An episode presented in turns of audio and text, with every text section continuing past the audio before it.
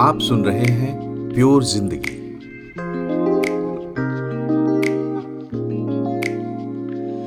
नमस्कार, मैं हूं मनोज श्रीवास्तव और आज हम बात करेंगे इमोशनल इंटेलिजेंस की। भावनाओं को समझो, ये जोक नहीं है। बहुत मुमकिन है कि आप अपनी खुद की भावनाओं को भी नहीं समझ पाते हो। आप अपनी फ्रस्ट्रेशन को कैसे एक्सप्रेस करते हैं? अपने आसपास के लोगों पर गुस्सा निकालते हैं? ठोकर लगी पहाड़ की, तोड़े घर की सील। अब ऐसे में सामने वाला व्यक्ति समझदार नहीं हुआ तो वो आपके एंगर और रेज पर रिएक्ट करने के लिए बाध्य हो जाता है। जबकि अगर आपने सीधे बता दिया होता कि भाई परेशान हूं, तो हो सकता है कि वो आपकी कुछ मदद करता, कम से कम आपकी परेशानी सुन लेता और आपको थोड़ी राहत महसूस होती। अपनी और दूसरों की सही इमोशंस को समझना और उसको ठीक से एक्सप्रेस करना और सही रिएक्शन देना हमारी आपकी जिंदगी में बड़ा फर्क ला सकता है। इसी को इमोशनल इंटेलिजेंस कहते हैं। एजुकेशन में, करियर में, रिश्तों में, आपकी फिजिकल और मेंटल हेल्थ में, लाइफ की हर फैकल्टी में सक्सेस के लिए इमोशनल इंटेलिजेंस जरूरी माना जाता है। अब कोरोना पैंडेमिक के बाद कंपनियों को भी रिसर्चर्स ये बता रहे हैं कि एम्प्लॉइज, टीम लीडर्स, यहाँ तक कि इन्वेस्टर्स में सॉफ्ट स्किल्स ढूंढिए, नहीं तो डेवलप करिए। इंटरपर्सनल कम्युनिकेशन से आगे अब empathy, ethics, attitude, stress management corporate world के लिंगों में शामिल हैं।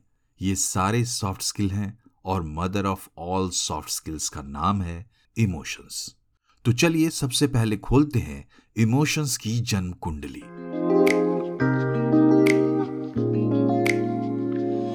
आमतौर पर हम लोग इमोशंस, फीलिंग्स और मूड्स का अंतर नहीं समझते।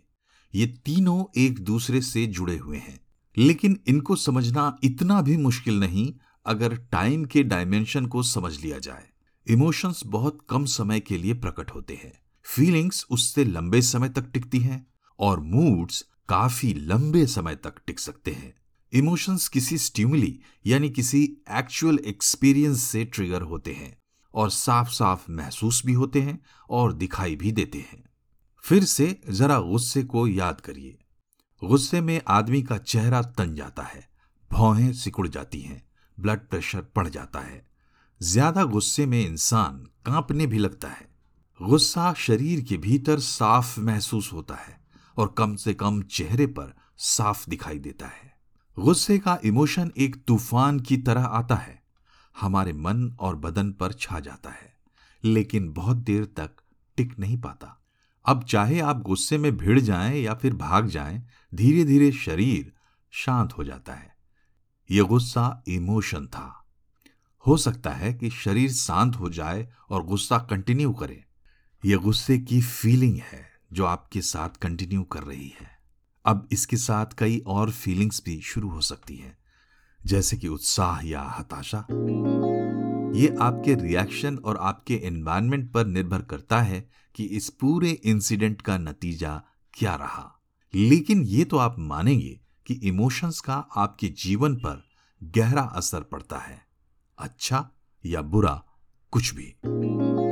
आपको जानकर हैरानी होगी कि इमोशंस का हमारे यानी इंसानों और दूसरे वर्टीब्रे एनिमल्स के इवोल्यूशन में कितना बड़ा योगदान रहा है। थ्योरी ऑफ इवोल्यूशन में चार्ल्स डार्विन बताते हैं कि हम इमोशनल हैं क्योंकि इवोल्यूशन के दौरान इमोशंस ने हमें सरवाइव करने और रिप्रोड्यूस करने में मदद की। मसलन लव और अफेक्शन ने हमें हमारे मेट्स तक पहुंचाया और हमने खुद को रिप्रोड्यूस किया। फियर ने हमें सोर्स ऑफ फियर के साथ फाइट और फ्ली के लिए कंपेल किया। इमोशंस हमारी जरूरतों के हिसाब से इवॉल्व हुए और एडजस्ट भी हुए, इसलिए टिके रहे। इमोशंस हमारा सर्वाइवल किट भी हैं और हमारे गाइड्स भी। असल में इमोशंस हमारे लिए ऑटो स्टार्ट केमिकल कोड की तरह हैं। हमारी बॉडी और माइंड जैसे ही अपने एनवायरनमेंट से मिलने वाले किसी चैलेंज या अपॉर्चुनिटी को आइडेंटिफाई करते हैं तो ये केमिकल कोड्स अपने आप एक्टिव हो जाते हैं और हमें भी एक्टिव कर देते हैं। क्या आपको नहीं लगता कि फियर, एंगर, जॉय या सैडनेस तभी आते हैं जब कोई चैलेंज हो या कोई अपॉर्चुनिटी। इसी तरह सरवाइव और थ्राइव करते हुए हम पहले बंदर और फिर इंसान बन गए। लेकिन ये लाखों साल पुरानी बात है। अब तो हमारी जिंदगी और हमारे इमोशंस दोनों बहुत कॉम्प्लेक्स हो चुके हैं। मनोविज्ञान कहता है कि इमोशंस पैदा करने में हमारे कॉन्शियस माइंड और सबकॉन्शियस माइंड दोनों का रोल है। दूसरी तरफ फीलिंग्स पूरी तरह हमारे कॉन्शियस माइंड से गाइड होती हैं। बिना किसी बाहरी ट्रिगर के या बिना किसी इमोशन के हमारे भीतर पैदा हो सकती हैं, मगर ये इमोशन की तरह इंटेंस नहीं होती। फीलिंग्स में शरीर उस तरीके से इन्वॉल्व नहीं होता और ये टिकाऊ होती हैं। और जहां तक मूड्स की बात है, तो किसी भी वजह से हम लंबे समय तक खास फीलिंग्स को कैरी करें तो वही हमारा मूड बन जाती है। मुझे लगता है कि हम अपनी फीलिंग्स और मूड्स को हमारे इमोशनल डिफेंस मैकेनिज्म का एक्सटेंडेड वर्जन कह सकते हैं। एनीवे, काम की बात तो ये है कि इमोशनल इंटेलिजेंस इमोशंस के साथ साथ फीलिंग्स और मूड को भी कवर करता है, मैनेज करता है। तो चलिए अब खोलते हैं इमोशनल इंटेलिजेंस का खजाना। इमोशनल इंटेलिजेंस टर्म पर गंभीर बातचीत शुरू हुई नाइनटीन नाइंटी फाइव के best seller emotional intelligence why it matters more than IQ से।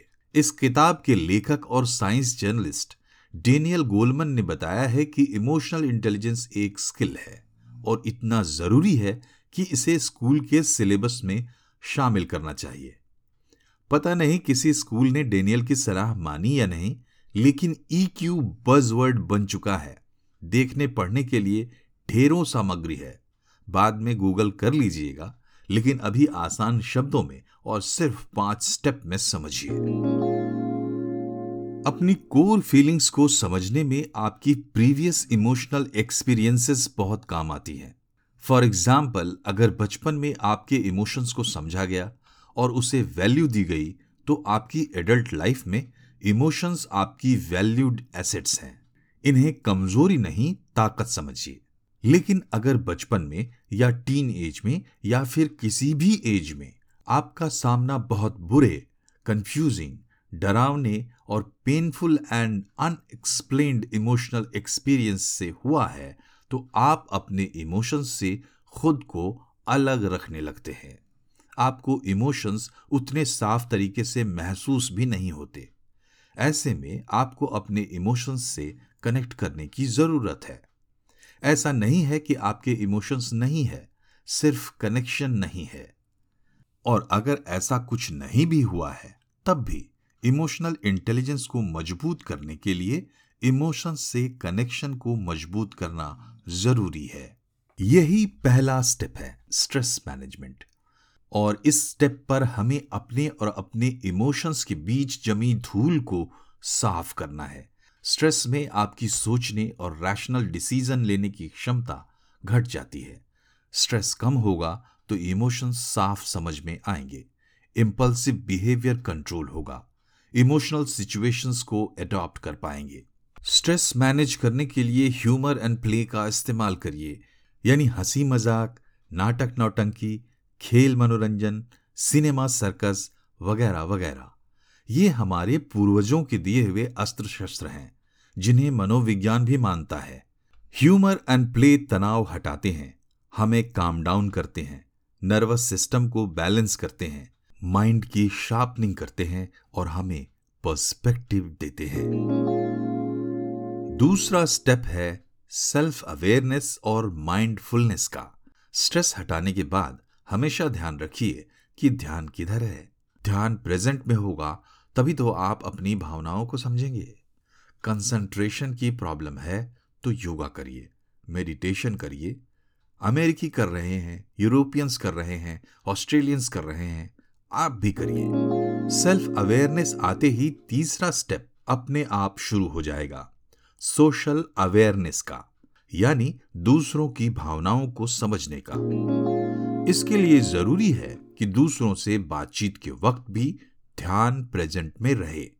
सामने वाले की बात सुनिए, उसे देखिए और नॉन वर्बल कम्युनिकेशन को नोट करिए। नॉन वर्बल सिग्नल्स किसी को समझने के लिए अत्यंत महत्वपूर्ण हैं। सामने वाला चाहे कितना भी स्मार्ट हो, ये असंभव है कि वो अपनी फीलिंग से जुड़े नॉन वर्बल सिग्नल्स देने से खुद को रोक ले। हमारे चेहरे पर कई मसल्स हमारे इमोशंस को लगातार कन्वे करते हैं, खासकर नाक, मुंह और फोरहेड के आसपास के मसल्स। और आंखों के बारे में तो कहना ही क्या। हमारे दिमाग का इमोशनल हिस्सा ऑटो पायलट पर है, नॉन वर्बल सिग्नल्स जनरेट कर रहा है। इस वक्त भी जब आप मेरा ये पॉडकास्ट सुन रहे हैं, नॉन वर्बल सिग्नल्स दूसरों के साथ आपकी रिलेशनशिप में ह्यूज रोल निभाते हैं। आप सामने वाले के चेहरे को गौर से देखेंगे तो दिल में उतरने की जरूरत नहीं पड़ेगी, आप उसके चेहरे से सारे इंपॉर्टेंट भाव पढ़ लेंगे।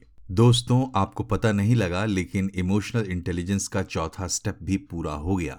इसका नाम है रिलेशनशिप मैनेजमेंट। इसकी कुंजी है प्रॉपर कम्युनिकेशन। कम्युनिकेशन एक गिव एंड टेक प्रोसेस है।